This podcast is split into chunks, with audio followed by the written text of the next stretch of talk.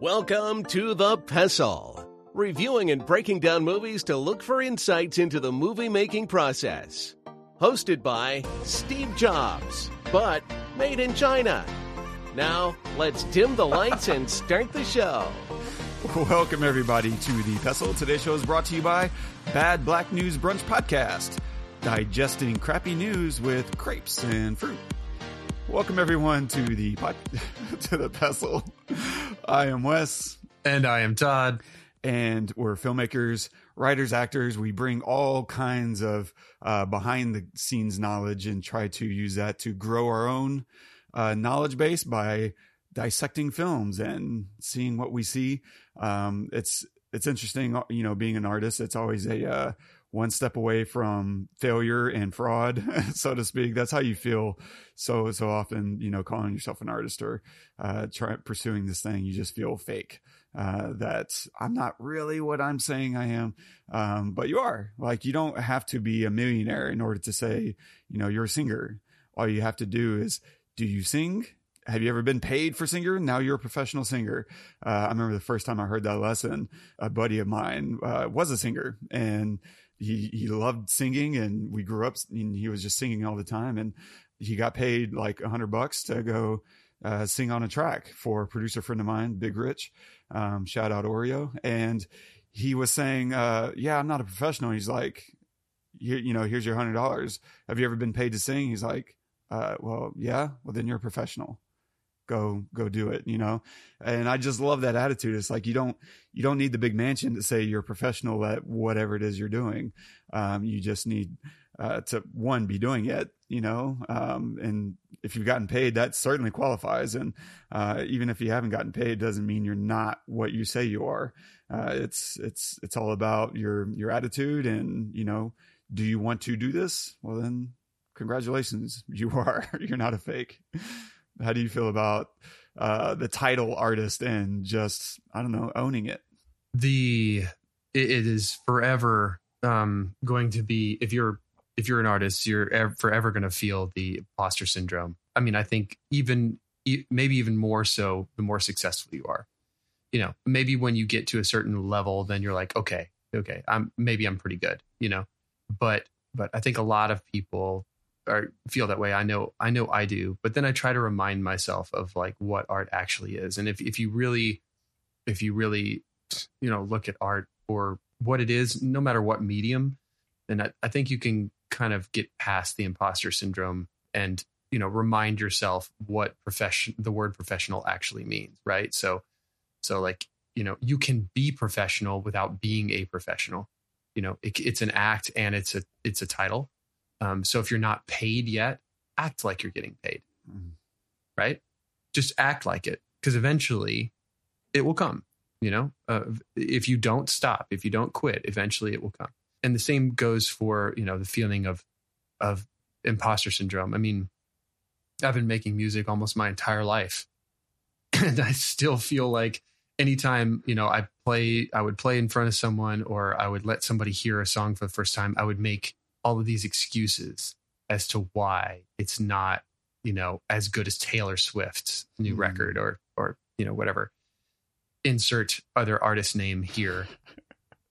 and then I stopped doing that because because 9 times out of 10 and 9.99 times out of 10 the person listening doesn't hear what you're hearing. They're they're hearing that for the first time. And so or see what they're what you're seeing. You know, you're seeing it from the point of view of of I I I birthed this. There was nothing and then there is something. And so you see all of the things that you want to be perfect or better or more accurately displaying what you what you you know wanted it to be when you started. But they're not seeing that. They're wondering how does this make me feel? First time you watch a film, you get a feeling. You're not looking necessarily at the at the cinematography you're not looking at the, you know, saying, oh, you know, why did he tilt his head like that? You're just absorbing, right? At first. In fact, so to, to uproot your audience's ability to discover their own feelings by inserting yours subverts that.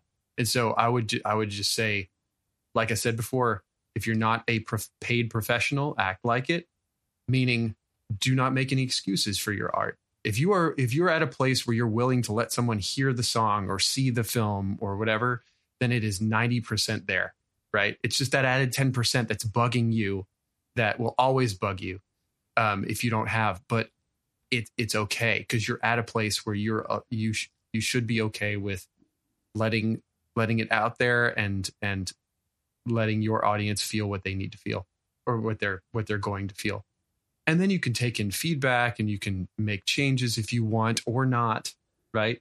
And and then and then move forward. And the other thing is that is just never stop creating because and we've talked about this on the podcast before you know at some point you have to say this is done or this is i'm done with this. You know i've i've taken this as far as i as i can take it or want to take it. But that doesn't mean that you're done creating. You move on to the next thing and you take what you learned in the thing that you made and you turn it into something else. And that might feel daunting. It might feel like oh maybe i wasted my time making that thing before because i put all my eggs in that basket. But no you didn't. Hmm. it's the same thing. It's a marathon. It's not a sprint. And so when you when you finish a thing when you finish a mile mile 15 you go to mile 16 you don't stop. You know what i mean? You get some okay you slow down. You get some water and then you keep going and you make the next thing you run the next mile and that it's the it, it's that journey right it's that journey of do you love that journey you know that's one of the reasons why kobe bryant was the greatest of all time it's like he, he loved the process. He loved the waking up at three o'clock in the morning, going to work out before everybody else. And so he's doing his second workout by the time they're doing their first, you know, he loved that.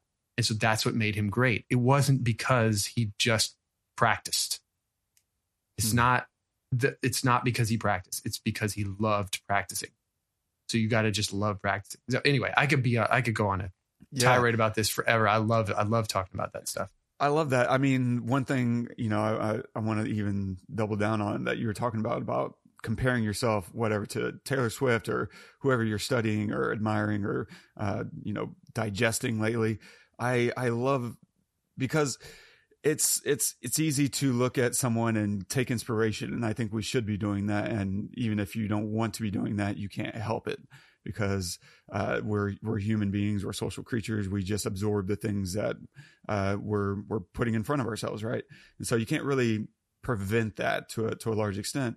But what I what I love though is you have to do that and throw it away at the same time. Uh, be able to look at what someone's doing and say, "Oh man, I see what they're doing that I'm not," but that's not a bad thing Yes. this is what makes my stuff my stuff and it's so easy to just want to emulate and and work out your own kinks through someone else's you know aesthetic or uh, whatever it is that they got going on uh, and i what i one man i love Antoine uh, fuqua he is just a, an incredible filmmaker that is his own person. I think for him, it would have been easy to look at John Singleton or the Hughes brothers, um, or Gina Prince-Bythewood. Like it would have been easy to look at all his contemporaries and say, "Oh, here's what they're doing with their career, and you, uh, what am I doing with mine?" Instead, I feel like he's looking at, uh, you know, Ridley Scott and uh, everyone and just saying, "What do I want to do? I don't care, you know, what people think I should be doing. Uh, you know, I'm going to make Training Day, and you, know what? Then I'm going to go make King Arthur." And you're like, you're a you're a black young director. Like, what are you doing making a, a fantasy medieval film? He's like, man, this is just what I enjoy. I like this story. I like these characters, and I don't care if it's a bunch of white bread. Like, I just want to make this story. And that's good enough for me. Um, and it should be good enough for you.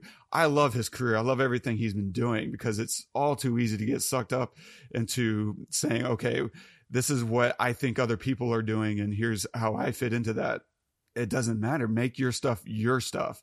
This is what you are. And the more that, fine, study and learn, but embrace the things that you like. And that's ultimately going to be more defining of your career instead of, uh, oh, you fit in with everyone. Why are you trying to fit in with everyone? What makes that special? Nothing make it you. And I still love that thing you said, you know, I don't know, 20 episodes ago about, you know, if, if you ever feel like something, um, is missing something, make it more you.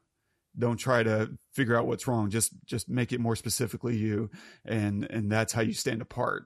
Um, you don't stand apart by seeing how, you know, how can I look more quote unquote professional? It's like that doesn't matter. You know, Billie Eilish, go record in your closet. Who cares?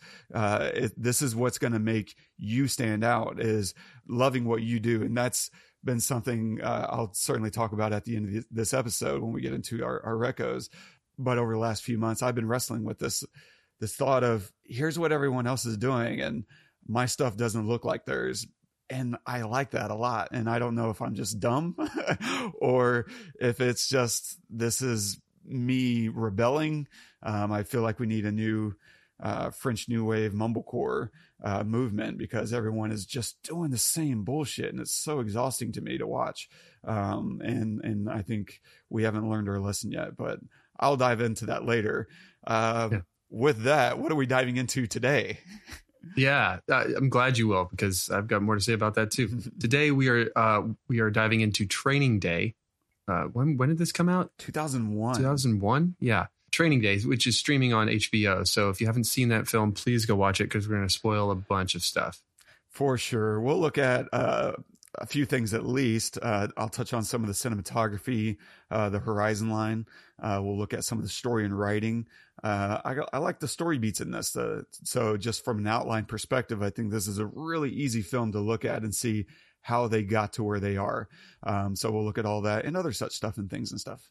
And a quick synopsis of the film. A rookie cop spends his first day as a Los Angeles narcotics officer with a rogue detective who isn't what he appears to be. Directed by Antoine Fuqua, uh, written by David Ayer, cinematography by Mauro Fiore, featuring Denzel Washington as Alonzo, Ethan Hawke as Jake, Scott Glenn as Roger, Eva Mendes as Sarah, and Cliff Curtis as Smiley justifiable homicide in the line of duty, okay? Now, what happened was. What happened was murder and armed robbery. Oh, wait, we, we had badges, so it's different? Oh, son, can't open your eyes. Can't you see? Huh? That man was your friend, and you killed him like a fly. Come on, my friend, huh? Yeah. Tell me why. Because he knows my first name? Son, this is the game. I'm playing his ass. That's my job. That's your job. Roger sold dope to kids. The world is a better place without him.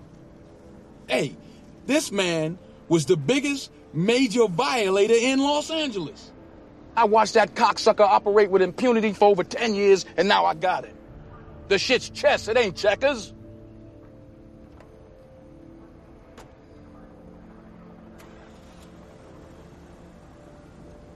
What you think we're gonna do? What we gonna, we gonna roll up in the black and white, huh? Slap the cuffs on him, you're under arrest. That's a high roller, dog.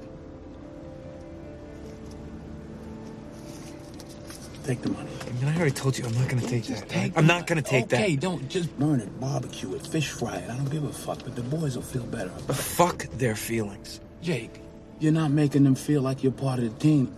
The team? You guys are fucking insane. All right, I'll go back to the valley. I'll cut parking tickets, you know?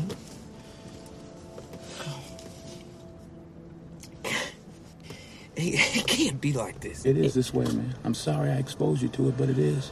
It's ugly, but it's necessary. I became a cop to put away drug dealers, the poisoners, the criminals, not to be one. You sound just like me. And I know what you're going through. I know what you're feeling. You're scared. I'm not scared. Yes, you are. You're terrified. Everybody goes through that the first time. I went through it. The sooner you can match what's in your head with what's going on in the real world, the better you're gonna feel. In this business, you gotta have a little dirt on you for anybody to trust you. And when all this is behind you, there's gonna be a whole other world that opens up for you. I walk a higher path, son.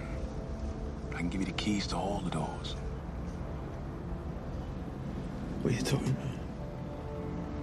My guys are pretty but they're not leaders. They're clowns. You're a leader. You want my job? You got it. You want to lock up poisoners? This is the best place to do it. But you gotta just, you know, take your time. You make detective. You play the game. You grow wise. And then you can change things. But you gotta change them from the inside, son. Let's go downtown to the station. You talk to my guy, Stan. And they'll walk you through what you gotta say to the DA guys, okay?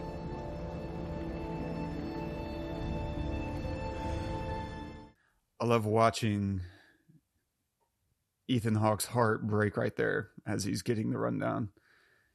It's so cool. You don't really get to see a lot of heartbreaks that, are, that aren't romantic, and to watch this guy's dreams uh, and and sense of reality, sense of self start to just erode right there mm-hmm. as he's getting the rundown. He's like, because I think up until that scene, it felt like the first time watching this, you don't know if there's a big twist of this is all an act, this is all a game as a part of your training, because so many movies up around this era were all about that, right? Like the big third act reveal of everything you saw was a was a ruse, uh, and here we're finding out like no, no, this is this is it, this is a game, um, and it's the reality's kind of crumbling around him, and I love watching that, but this thing is 21 years old. It's old enough to drink. It could take us out and buy around. Does it hold up? Oh my god. Absolutely. I could I could watch this movie back to back. I, I could restarted it right when it ended. And okay, uh, this I, I feel I feel like like movies in general. There's so many things that can take you out of it right? There's so many things where you're like, oh, I see that. I see that. I see that. And you're not even trying, you're not even looking, but it just like jumps out at you, right? Maybe it's like a, you know, like a really weird edit, you know, just for the sake of being artsy or, or that wasn't a good idea. Or maybe it's a, a line that's delivered kind of like lackadaisically, or maybe, maybe it's a, you know, some lighting or something. But there is nothing there is nothing in this film that takes you out of it. Every single word, every every delivery, every every camera movement, every, every single all the sounds, just everything just immerses you in it. Like that's a and that scene is a great example because up until that point, there was no whispering. Hmm. You know, every, there wasn't. That was like the quietest moment of the entire film. What you just showed. Everything else was like was you know screeching tires and and yelling and guns you know being drawn and and you know over the top music because he's high and just you know you know crazy stuff. It all just happened you know like very loudly. And that moment was was the, really the deciding moment of the film which was which was what what is this film going to end up being right? And so it it could have turned into something where there's an explanation, you know, for what's happening, and maybe it turns into like, no, this is this is real, tra- really training and and whatever. You have no idea what's going to happen, and so Denzel is not just talking to Ethan; he's talking to us. He's convincing us. So I imagine, you know, you know, because Antoine wrote this, right? Uh, David Ayer, yeah. David Ayer wrote this, right? Okay. I imagine him sitting down and thinking, okay, how do I convince the audience how does Denzel convince the audience that, or or his character convince the audience to go along with this? He's not mm. trying to convince Ethan's character, Jake. He's trying to convince us, um, because up until now we've been like, because look, it's Denzel Washington. You want to love him, you want to be with him, and he's taking us for a ride. Ethan is just the conduit, right? He's taking us for a ride. We're in the passenger seat. And then up until him shooting that guy, we're still with him. And then he shoots that guy, and you're like, no, come on, Ethan. And so when Ethan takes the, the shotgun from him in the house and aims it at him, he's like, this is a, you've pointed a gun at me twice now. This will not do it a third time. You're like, fuck yeah. you know, you got it, Ethan. Good job. And so you're behind Ethan and you're with Ethan then. So all of a sudden there's this shift of, of I'm with Denzel's character. Now I'm with Ethan's character. I'm with, with Jake as a viewer. And so that moment has to get quiet because we've never we haven't been quiet the entire movie. So they say in, in when you're if you're like an elementary school teacher or just a teacher in general, the best way to get people to listen to you is to whisper. Because then they have to be quiet to hear you. And so, so that's exactly what they do here. They bring everything down. And the way that Denzel speaks, he's so poignant. His T's, his P's, that you cannot you cannot help but latch onto them because of course they're delivered effortlessly and perfectly. But the way that he speaks is so poignant that you just want to believe what he's saying. And so and all he, he doesn't need to get he doesn't need to get us to the to the station. He just needs to get us to the next stop. Right? He needs Ethan to stay in the car. He needs us to stay in the car with him. It's just such a great, such a great scene that defines the entire movie for me. So it's a great, great choice. Film is excellent. I mean, it is a masterclass in acting and writing and storytelling, bro. This is all one day and it feels like a month. You know, you're like, oh my God, this is the longest day of I can't imagine being Jake. And then I feel like the the ending is is very important. Um, I read that the ending was going to be something else, and Denzel actually made the suggestion to no, the ending needs to be violent. It was just going to be very, you know, like Jake puts the money on on the bed or something, and he walks out, something like uh, something like that. And Denzel said, no, no, no, no, this needs to be more aggressive and violent. And so he made that suggestion. So anyway, I absolutely loved it, enjoyed it, uh, enjoyed it, um, and could watch it again tomorrow. It's it's one of my favorite Ethan Hawke films mm-hmm. because. Mm I feel like it asked a lot of him, and that scene is a great example of you. You said it, the heartbreak of him realizing, oh shit, like my whole life has led has been a facade. Is just led to this thing that I did not know was as broken as it is, and now I've just learned it. Hmm. So, what do you what do you think? yeah, I mean, same. Obviously, it holds up uh, because of all the reasons you're talking about. The the the performances, God, Ethan and and Denzel together. I don't know if they've done anything else together, but I you know that's that's an easy buy you know if that's if that's on the table. Um they're just so good playing off each other. And and Ethan has this great doe-eyed look to him.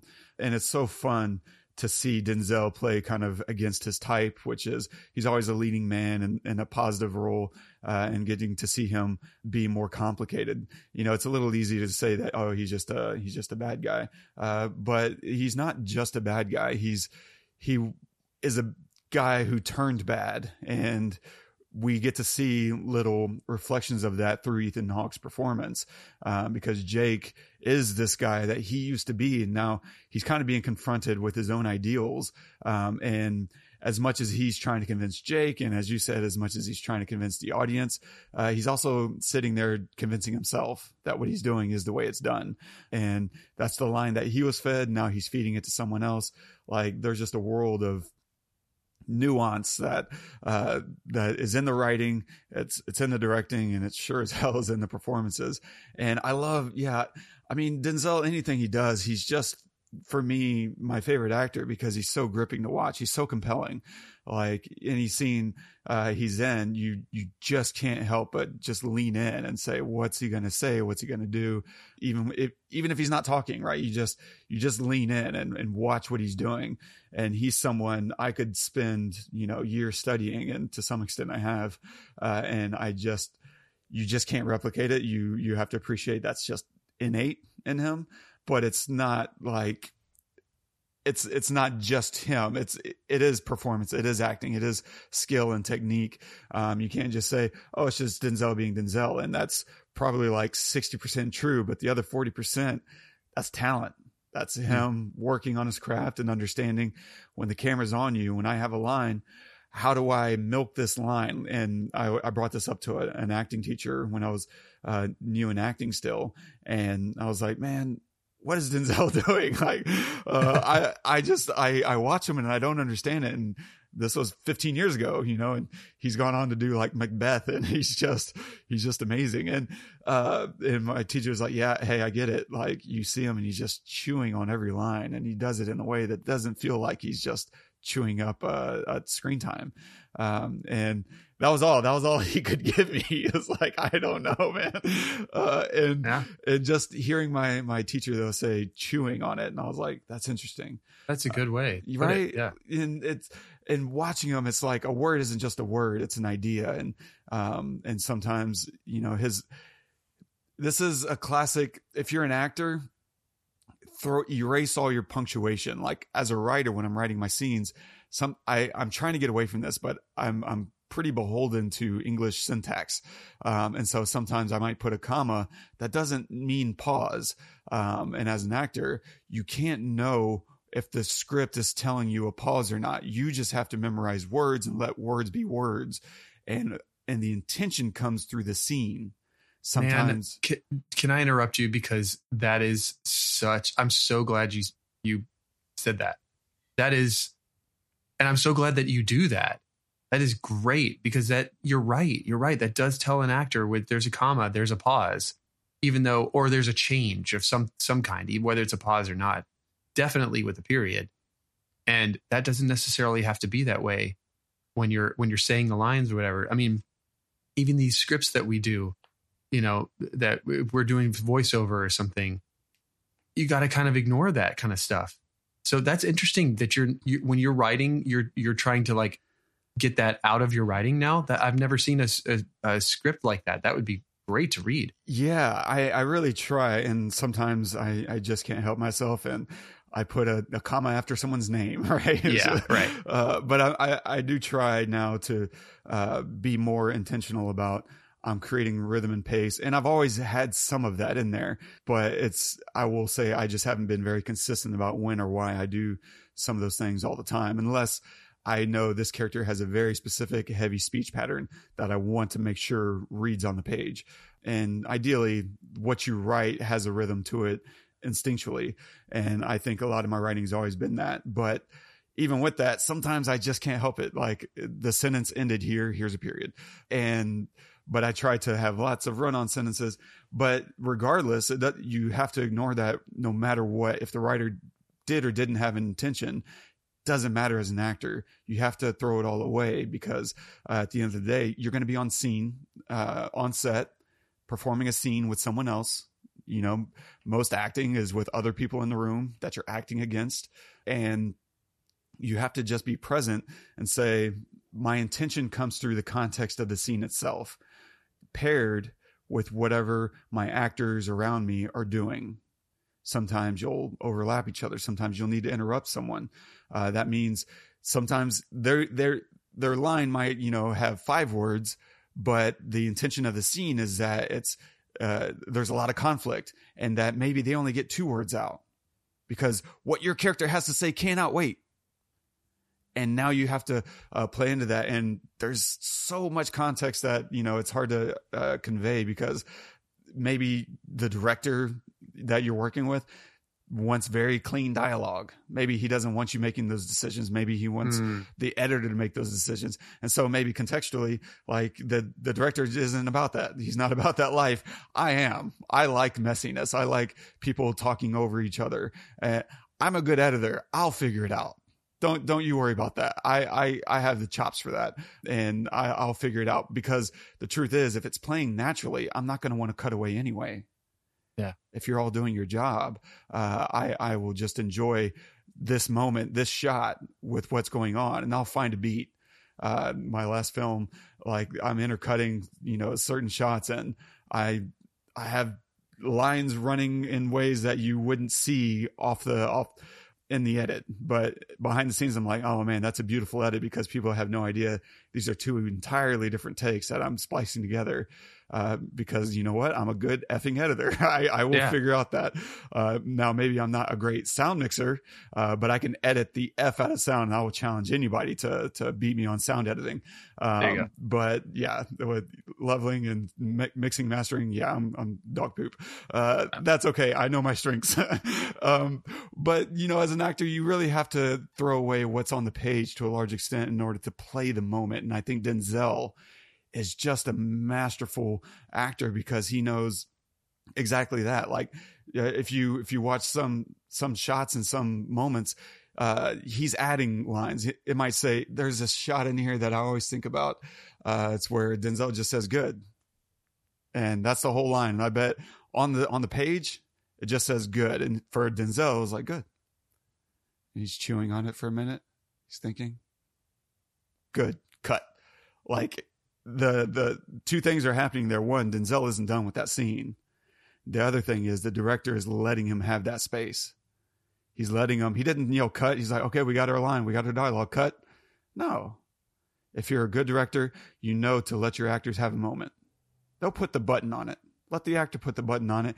And if he doesn't, you can still cut. There's nothing preventing you from cutting earlier, but just see what else is there. And this is why I get so uh, uh, direct about telling my actors if you don't hear me say cut, you are not done. I yell cut. You don't. Don't ever cut yourself. You know, and I get I get really frustrated when I see an actor break character because they thought, oh, someone did something wrong, and therefore we need to do another take. Uh, no, if someone screws up, that's an opportunity. That's not that's not wrecking the scene.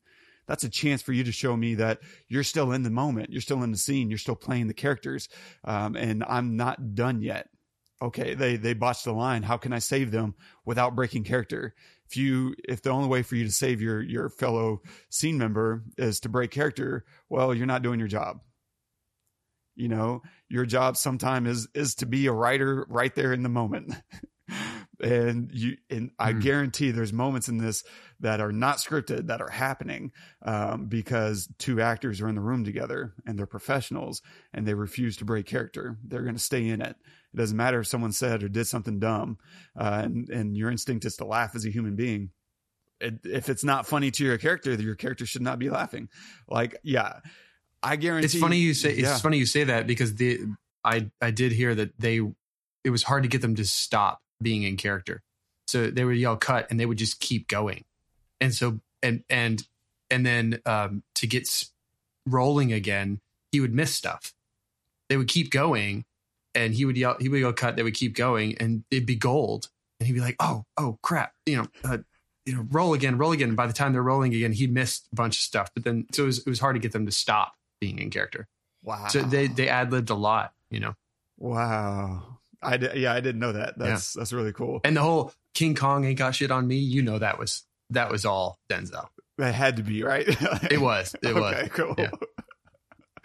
That's so dope. Like, yeah, uh, this movie really is just a masterclass in in writing, directing, performance, editing, sound editing. Um, Like that. There's a scene after uh, what was it? After the the the the car ride, um, they're in the car. He says, "Pull over on the highway," and they're they're having this conversation in the car, and I'm like, "This is all like ADR, but you wouldn't know it." It's so well done. That's some of the best ADR I've seen. And I'm not even 100% sure it is ADR, but just judging on the location, I'm like, there's no way they captured audio that clean. Maybe they did. Maybe, you know, the, uh, they're just that good, but I'm like, but and and Ethan Hawke is over here kind of ad libbing while Denzel is on the phone. Uh, he's like, man, anybody, somebody, I don't know, like that's it's just not good business. like he's just kind of talking to himself, and you got to get in the booth and get back in that headspace and like nail the, these little ad libs in an ADR. Yeah. That's got to be just brutal. Um, but it's just it's perfect. Um, yeah, it all coalesces amazingly well. Yeah. Uh, the other thing before I even get into notes, I guess, I guess uh, that strikes me is Denzel won an Oscar. He won Best Actor for this, and this was a great year because I think this is the same year. I'm pretty sure that uh, Halle Berry won Best Actress, uh, and they were, um, you know, that was I think that was the best Black actress uh, award you know ever given in terms of we'd never seen another Black woman get Best Actress uh, for an Oscar. Um, I think Sidney Poitier had gotten a Best uh, Actor, you know, for In the Heat of the Night back in '67, I think. And so this wasn't. I think this might have been like the second Best Actor that's gone to uh, a black man, and a lot of people were. And this is one of those things where you know sometimes you you got to voice your concerns, and I get it, but people were kind of deriding it just because you know Denzel had to play a crooked cop, evil you know character in order to get it instead of for Malcolm X that he should have got in whatever 93, 94. And yes, you're right. He probably should have got the, I don't know who won, so I don't want to completely say he should have won, but definitely deserved the nomination for Malcolm X. Probably should have got it because that's he was absolutely amazing. Yet it's okay for him to he earned this one too. Like this wasn't uh, an achievement award that you've seen some other actors get where it's just like oh he's been doing it for a lifetime. Let's just finally give him one. And the movie is almost you know doesn't matter. He earned it for this for sure. And to say otherwise completely you know removes his his talent that he brings to this film. Uh, he deserves it because he was playing against character. Like denzel had been to a certain point starting to play denzel and to see him completely take on a completely new type of character and bring so much nuance and subtlety and uh, strength to it like he just killed it and the other thing question that you would have to start to ask is uh, what would this film had looked like if it hadn't been denzel Mm-hmm. and I think this is an important point because if you had reversed it, if you'd made like Denzel the rookie, so to speak, um, you have a black rookie and a white, uh, then or just two white cops, you know, uh, two white uh, narcotics cops, then suddenly it the the movie loses its its meaning because now you start to read in some of these racial uh, tones. You know, you have a, a, white cop going around checking all these uh, black drug dealers, people of color. Like you start reading too much racial animus into it instead of saying, this isn't about that. This is about the power. This is about cops themselves. Uh, it's not about white and black. And I love that there's even a moment when Jake calls him out, Alonzo. He's like, "Is that what you're going to be teaching me?" He's watching two cops beat up uh, a suspect, and he's like, "No, no, that's Rodney King. You know, shoot first, take names last, whatever. You know, kind of bullshit." He's like, "No, no, no, dog. That's that's not what we're doing anymore. That that Rodney King stuff is in the past. Uh, this is new game. You know, and I'm going to teach you the new game."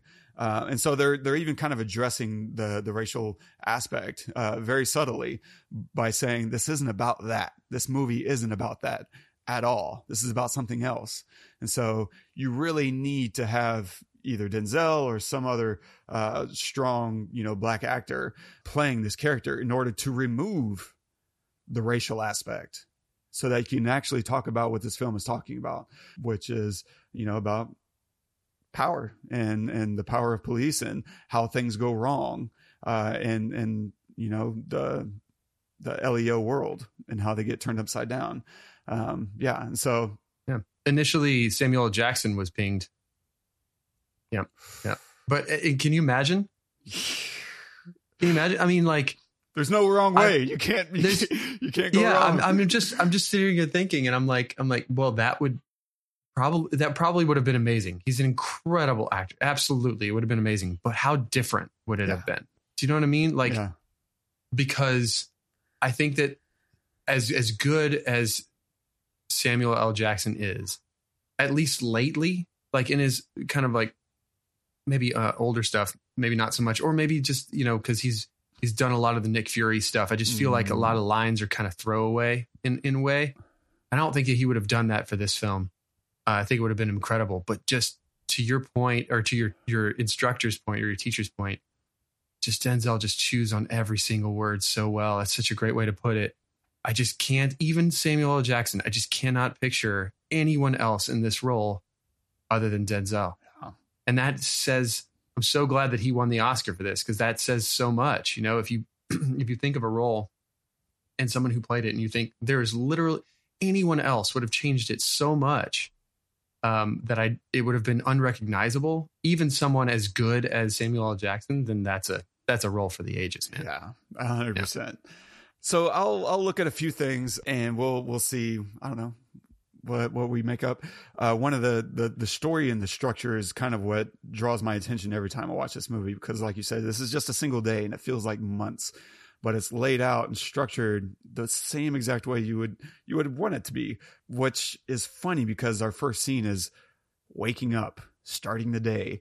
That's normally like death. That's poison to your film because it's such a old hat way of writing that you just do everything possible to not start with an alarm clock. Like that's that's ruinous.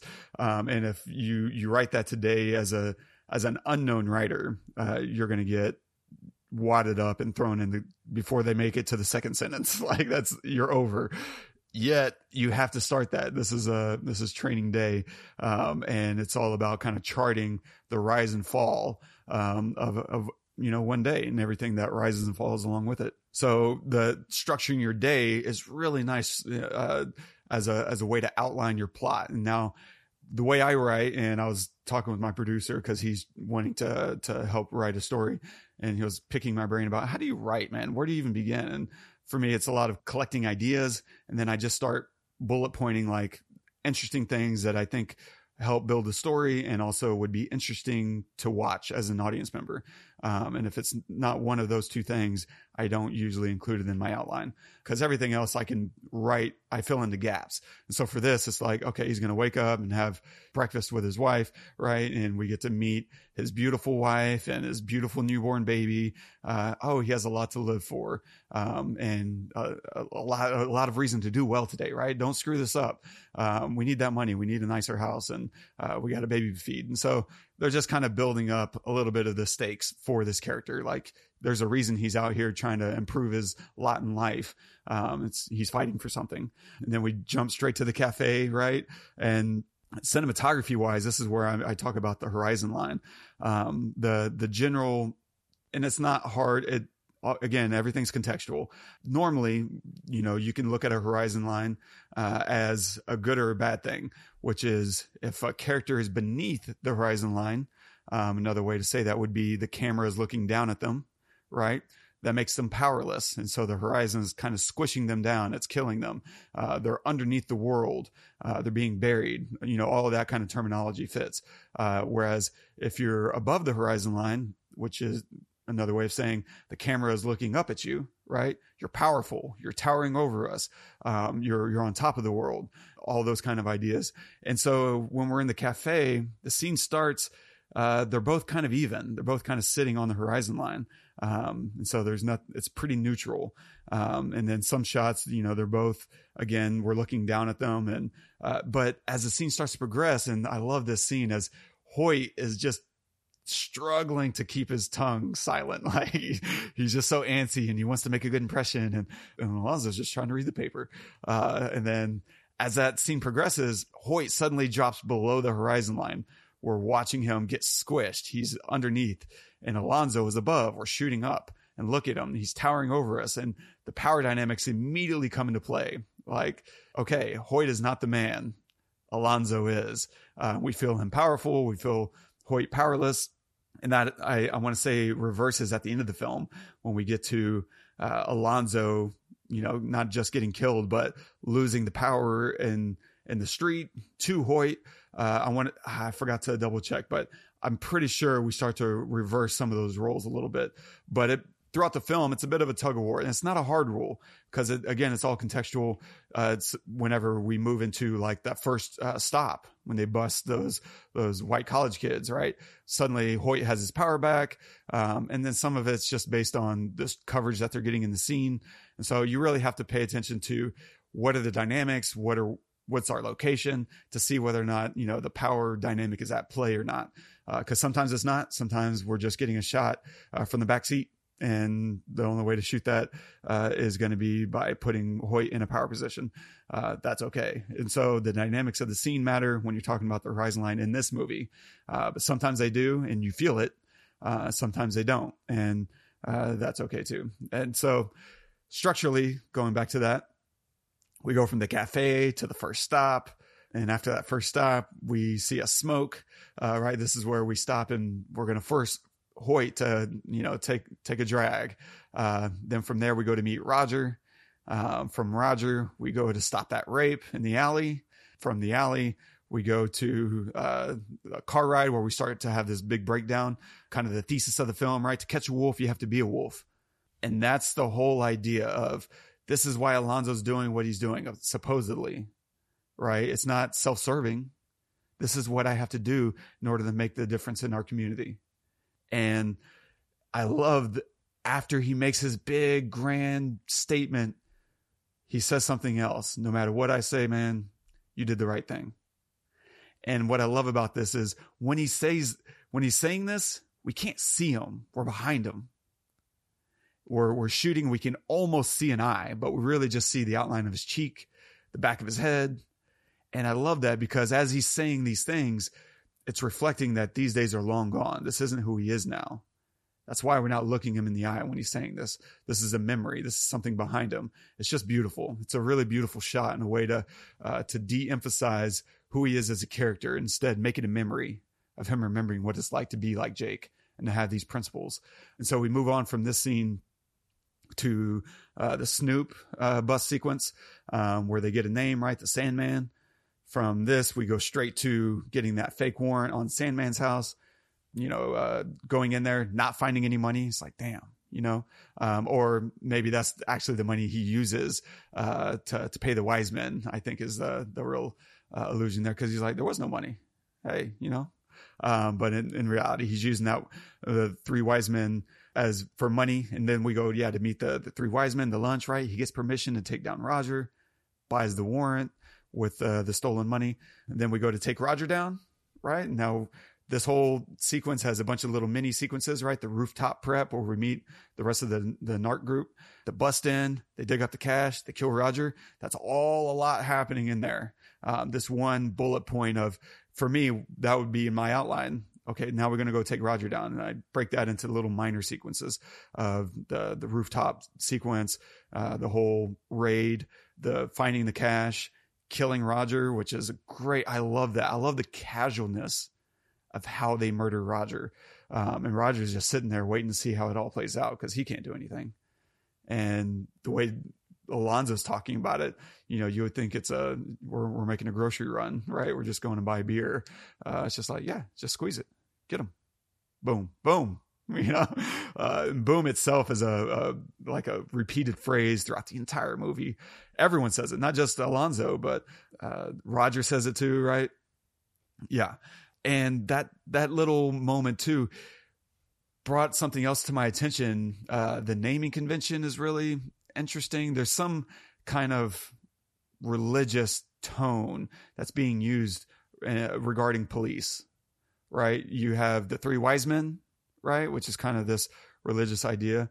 And then you have Mark, Paul, and Jeff, which I think that's kind of the, uh, the, the gospel according to Alonzo. Um, that's his, that's his, uh, what do you call them? The apostles, right? Mm-hmm. Uh, it might have been too easy to call Jeff John. I feel like he was like, eh, I'm being a little on the nose, so I'm gonna I'm gonna turn him into something else. And then Alonzo himself, like wearing crosses, he's got like two crosses on. And even when he's shot at the end, he kind of holds his arms out like Jesus, right? Lonzo, the name itself means noble, ready for battle. Um, and so there's something going on in the name convention. Jake might be short for like Jacob, uh, maybe the start of a whole new religion.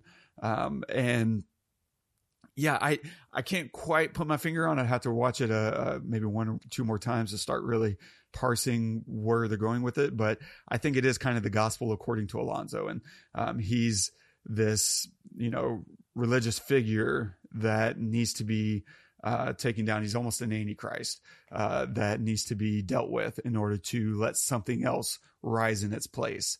And that's what Jake is here for. Jake is here to take him down and and make that choice to say that you don't have to be a, a wolf to take down a wolf.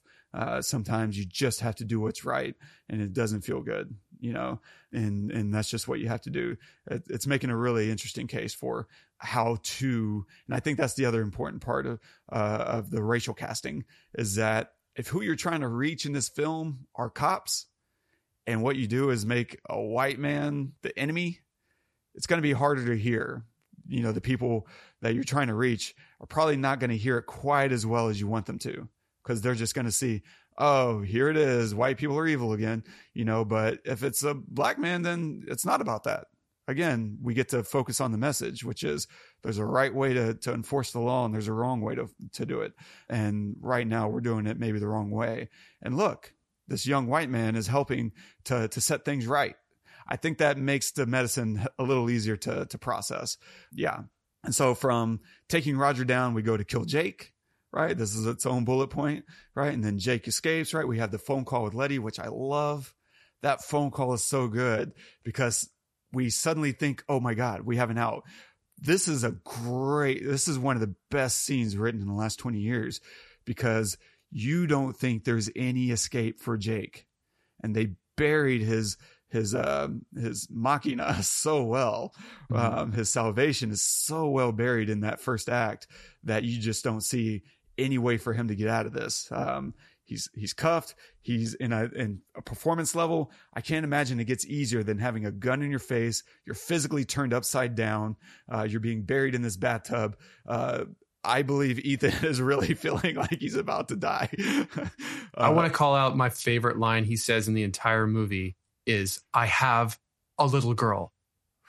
I that, that always sticks. It's it's like other than King Kong ain't got shit on me.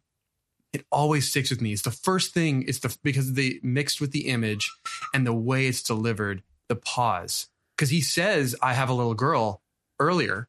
He, this is the second time he says the line.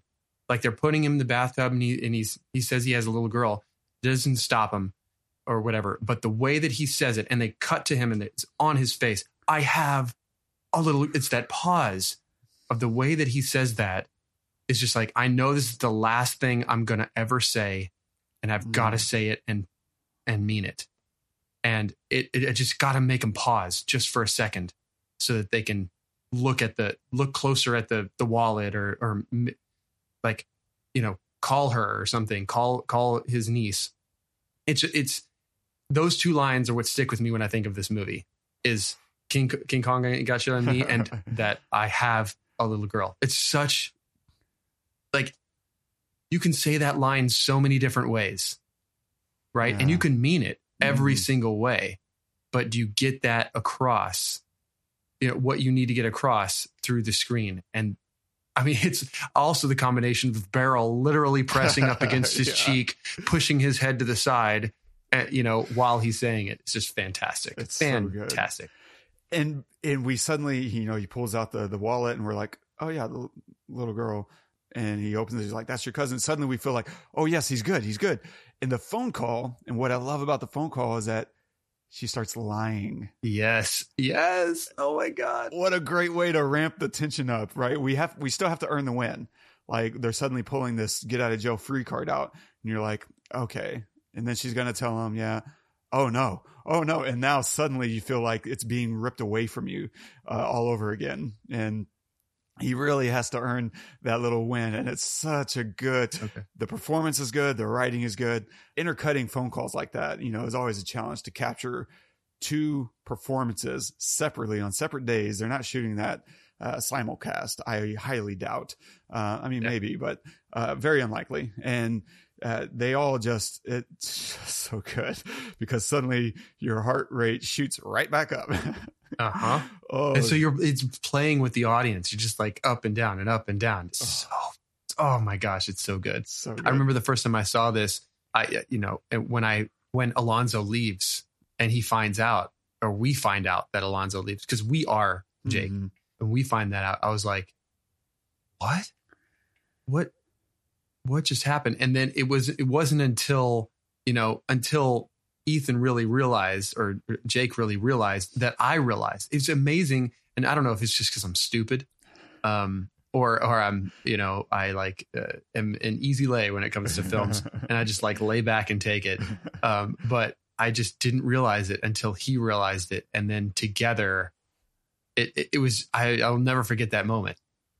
Honestly, It's- first time watching it, yeah, it's one of the most intense experiences in a theater. Like, Yeah. it's just heart stopping. And structurally, we go, we move right along to from there. You know, Jake suddenly has blood in his eye, right? Um, he goes to stop Alonzo, and at this point, all bets are off. And underneath that, right, there's a lot that's happening, but it's from there. It's just really scene building on a on an outline perspective. You're just okay. Now Jake is going to go stop Alonzo. Um, and then from there, Alonzo dies. Cool. We have our we have our structure, and everything you need is right there in your outline. And from there, all you need to do is start writing and build out whatever you need for that scene to work. The cafe, what's going to happen? Okay, it's just about them together. Fine. We don't need like a, waiter, right? We don't need to bring in a new character for that. In fact, bringing in a new character right there would undercut the scene. Okay, so we're just going to keep it them. Fine. Um, this first stop, we're not going to get to know any of these characters, right? Now we're we're still just exploring how Jake is surviving in this new world, and we're going to get introduced to how this world works through a stop. fine. We just have a bunch of white kids on the wrong side of town. We have them having the the crap scared out of them. Cool. Now we're gonna do a smoke scene. We still don't need anybody. Roger. Okay, here's our here's our uh, our our money man. Here's our bag man that we're gonna kill later on. Let's introduce him. Let's let's like this guy before we find out what he really is. Um, this is just a guy from around the way. We don't know anything about him.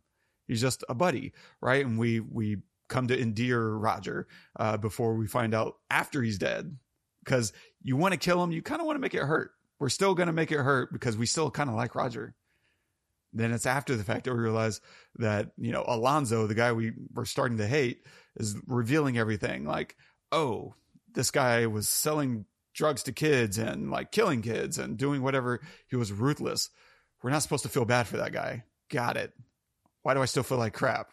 Uh, Mhm. It's because you liked him when he died, Mm, and that feeling does not go away. And interesting. it all feels bad. And so just building out the outline, you're able to start filling in all the missing pieces. How do we get from A to Z? Um, well, you know, you just fill in one blank at a time and fill out what is the scene about? Mhm. How can I make it uh, work for that purpose? Uh, and sometimes you need more, sometimes you don't. They didn't introduce all the narcotics group uh, at the cafe. It wasn't like, this is our roll call. This is what we're doing. And I'm calling the plays. No, we'll meet them when it's time uh, to take down Roger. Now we have a whole new batch of wild cards. And it's just beautifully structured in a way that obviously leads one thing to the next. We do the fake warrant because we need the money for the wise men. And we don't know that until the wise men are done. It's like everything you find out is one step too late. hmm And that's with the intention of Lonzo being one step ahead. And so it's just really, really beautifully structured uh, in order to fit in to Alonzo's day. We're not fitting into Jake's day. We're like Jake. We're always a step behind everything else that's going on. Yeah. And so I I love watching this movie if for no other reason just to get a better understanding of how does the outlining process inform the way the story flows, the way the story works, and how can I apply that to another movie? Just because it works like this in this movie doesn't mean it doesn't work in completely unrelated films. Like uh, you could probably look at whatever Gladiator and still work out some bullet points of, yeah, these are the cool, interesting moments that we're going to experience along the way. I can fill in the gaps to get me from A to B later. But man, this is what makes a really interesting journey. Um, yeah. So I wouldn't be surprised if this outline probably had like five other stops along the way that they were like probably in the writing phase that says, yeah, we don't need it. We don't need it because it's Mhm. redundant or uh, because it, it takes it, it maybe makes it too complex for, for Alonzo. At the end of the day, we still need to feel that he's a corrupt cop.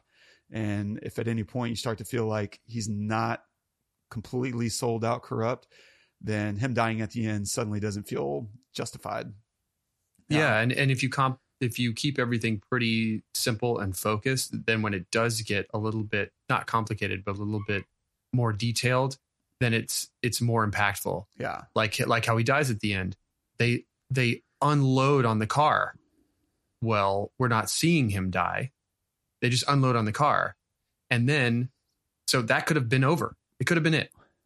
But then he crawls out of the car and he's not dead and he's gasping for air just like just like the guy guilt was gasping for air. Come on, breathe, dog, breathe. You know, and Mm. and then they just we and then we see them unload on him uh, for a second time, and then we see him die. It could, it's way drawn out. Like Yeah. it could have been very quick, yeah. but no, it was very complex in that moment. And but because everything was pretty, pretty. This happens, then this, then we learn this, then we learn this, and this person is introduced now, and you know, then it feels it feels much more, like in, impactful. I think you're right. Uh, final thoughts, man? just uh, nothing that I haven't said before. Uh, ju- one one thing that I would want to add, which you kind of you know you were bringing up earlier, is the whole. You were talking at the beginning about you know adding adding more of yourself if you're not feeling you know if you're feeling like you don't know where to go right or if you're feeling like something is too much like something else and i think that that is such a great thing to say but it's hard to do because it's hard to know what's you. Hmm. you know let's let's be honest. You know we we we are incomplete beings and we try new things and we try to discover things about ourselves. We don't know. A lot of times we don't know about ourselves. Even you know you or i might know more maybe than somebody else because we've explored that but i think even even now i can't tell you who i am. I can tell you what i lean towards i can tell you what i like and what i don't like but that doesn't necessarily define me right? And so i think that this movie is a great example of someone like denzel washington or ethan hawke or antoine coming in and saying i'm going to make this in the way that i want to make it. And when i hit a wall i'm going to keep going right? And and just just like when i hit a wall with the script or with with a scene i'm just going to keep going and see what happens because when you take your brain out of the equation and you just do all of a sudden that's you right? You when you try to be more you or put in more you you're really just putting in your influences because you can't really get out of your own head because that's where your influences are. Your influences are like are there. So if you just turn that off and you just be like how they made this movie or it feels like they made this movie too then great things can can happen. And whether it's great to the world or not it doesn't even matter. Great things to you right? That's the thing. Like we're making art because we want to make it for us. And we want other people to like it don't get me wrong. But you know if that doesn't happen you just make the you go to mile 16 you know? So anyway i just wanted to further that because Yeah. I I know I try to do that in my work uh, too, and sometimes I get I get in my own head and and I don't know how to be more me, you know. So anyway, No, I love that. Yeah. At the end of the day, make it reflect you on some level because everyone will assume it's reflecting you anyway. Like- yeah, it's true. Oh my gosh, great great point. Yes. Uh, Yeah. nice. Um, dope. What uh, what are you what are you gonna recommend today? So today I'm not going to recommend a film. I haven't been able to watch a whole lot this past Mhm. week that I hadn't seen before. I watched Prisoners, and I you know how I feel about that movie. It's Hugh, Hugh Jackman's best performance to me. But um, I I've already recommended that. So what I want I want to recommend an album. I've been listening a lot to the new Taylor Swift record, um, Midnights, and it is phenomenal. Midnights and Folklore, her last two albums, are just they're timeless. They're so good. And one of the reasons is, uh, I mean, obviously, I think she's genius. I really do. Um, but um, if for no other reason, genius because of the people she works with. You guys, who she picks. So she worked with Jack Antonoff on both of these albums, and uh, he has taken her or allowed her to go in a, a different direction. Who is he? He was the guitarist for Fun Okay. He plays he plays plays currently or whatever a gu- guitar in the band Fun, but that was just kind of you know the first big thing that he did. But he also has his own solo career and stuff. He lives in New York and he's just a he's fantastic because he's a good example of a movie like this where you know you just kind of do things. You don't worry about how good it sounds. You don't worry about anything else but the emotion and the and getting across a feeling or or or a sentiment that that the artist is trying to make or that you want the the listener to hear.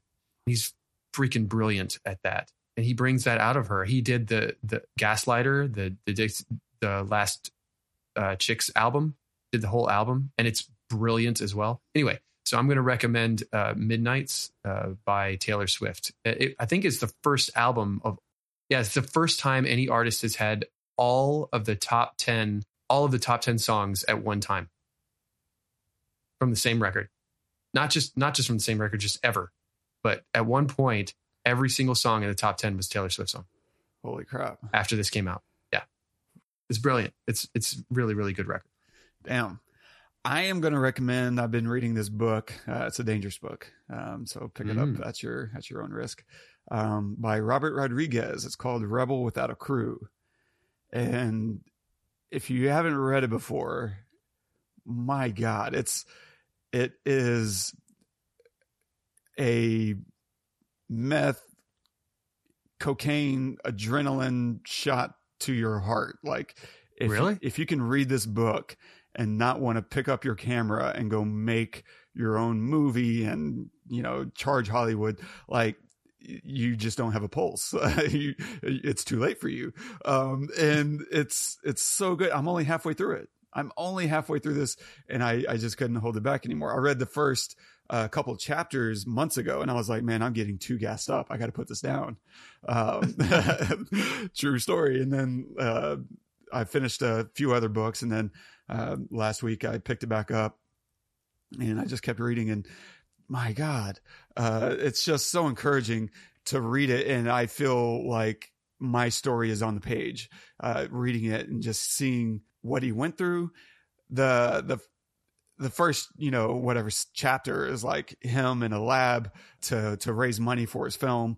And that rings a bell. Like I've spent my time doing research studies and, uh, like even now I'm as a precaution selling like plasma just to make sure you know this this year has been really wildly dry and you know ebbs and flows or what have you um and i'm like yeah and then he starts you know making this film and just running into every obstacle you could run into uh and then he makes the film and like no one will buy it no one will you know look at it and it's just hard getting meetings and I I don't want to like ruin everything if you haven't read the book. Yeah. But things obviously turned around for Robert Rodriguez. what? Oh, thanks. and it's just uh, one of these things where you're laughing. I've cried probably I don't know two three times reading this thing. It's just wow. so good to see like oh he's getting a break. What's going to happen? Oh, he's he's getting another break. Okay oh my god things are going crazy um, and just to and it's a diary like it reads like he's logging every single day of this journey and so it's not like you're hearing him tell the story after the fact a lot of these entries if not all of them are told as it's happening and he's just like yeah, uh, we can't really Oh. afford to eat, you know, three meals a day. So right now we're just eating once a day and we're just figuring it out That's amazing. man, it's just incredible because for me, uh, as as we were talking about at the beginning of the episode about learning our lesson from French New Wave and Mumblecore, like you're enough, and if you just go for it, if you really just you know go to work and just say what I have around me is enough to make uh, my reality, you know, happen from my dreams, like it it really is like and. I've been struggling over, you know, the last, I don't know, six, I mean, year and a half really since I started writing my feature. I was like, man, I think we can just work with what we have and, and make something good. Um, it won't be like the $5 million film that we all want to make, but I think we can take, you know, 50 grand and, and make something real and, and make it good. And, and I felt like I was having people kind of call me crazy and like, you don't know what you're doing. You know, uh, you, this isn't the way you do things. And, uh, I was like, okay, am I crazy? I, I feel like we can do this, but everyone around me keeps doing things a certain way. And, um, people keep, you know, talking to me like there's, uh, only kind of one way to do things. And I don't know, maybe, maybe I'm wrong. And I, a few months ago started saying, you know what, screw it. I'm going to do things my way. I don't care. I just don't care. And then, you know, to pick up this book, uh, my roommate is such a big fan of this book. He hasn't read it all either. Um, he was like, man, I'm telling you, you got to read this book. And I was like, I don't know what I'm going to learn from Robert Rodriguez, but fine. Because taste wise, we just have really, really different taste. Uh, and I love Desperado and I love Sin City. Um, and I really, you know, enjoyed Alita Battle Angel, and you can go listen to our episode on that.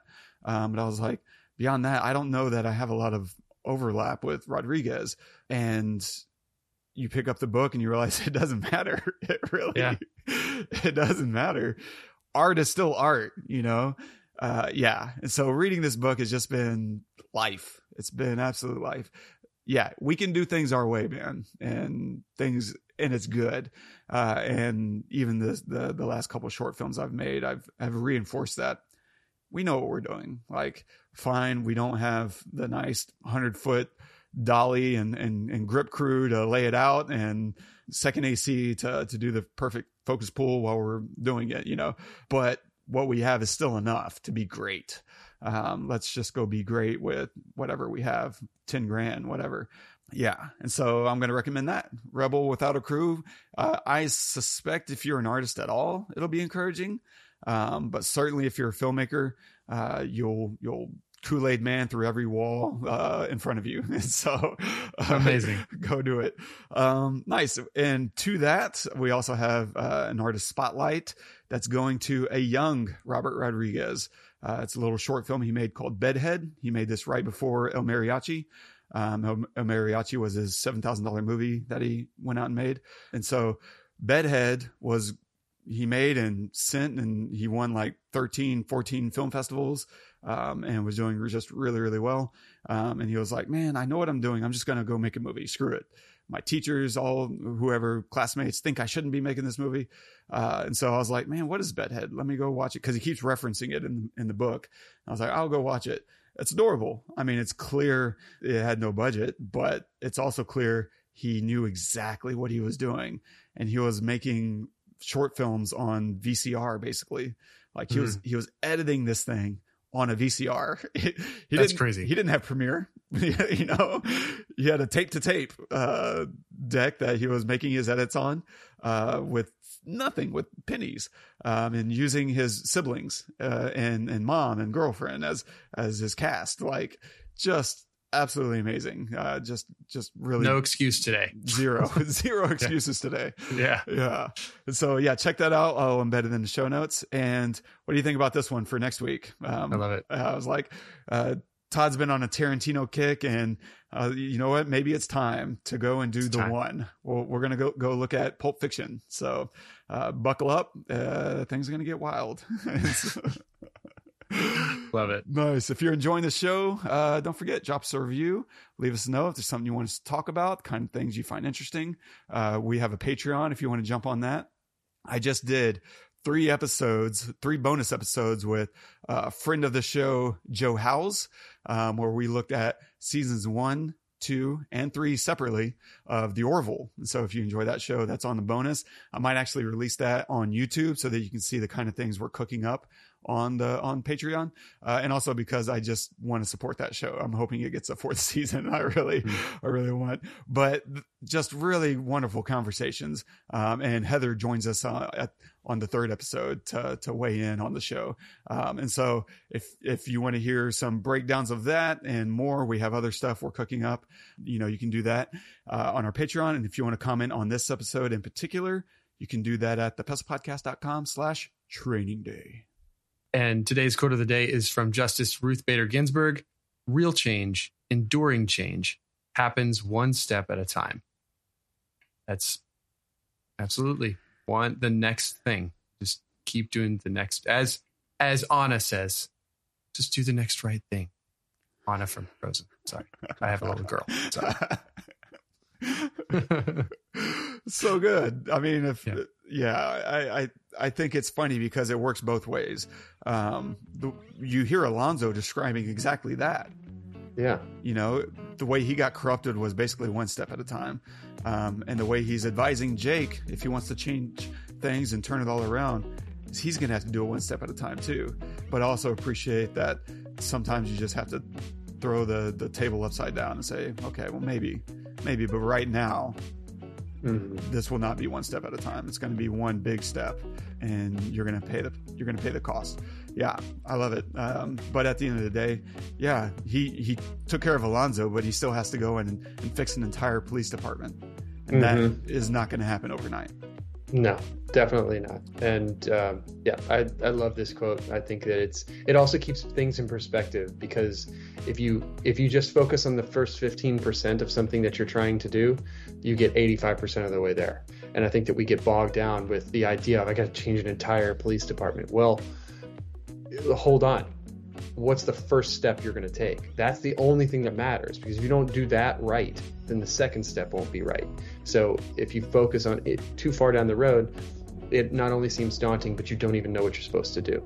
So I love this quote for that. And, and I, I try to, I'm not always the best at it myself because I, I try to do a million things, you know, and change the world too. But I try to keep something like that in perspective every day, you know, when I'm making decisions. So great quote there. Great quote. Love it. Man, great episode. Love this film. Hope hopefully you guys had a good a good time listening to us. If there's anything that you'd like to comment, we'd love to hear from you. If there's a, a film that you'd like to hear us do, uh, cover, we'd love to hear from you as well. Um, make sure to subscribe, review us, all those things that Wes said. It all matters, and it's all it's all important to us, and we'd love to hear from you. So until next time, I'm Todd. I'm Wes. Go watch some movies.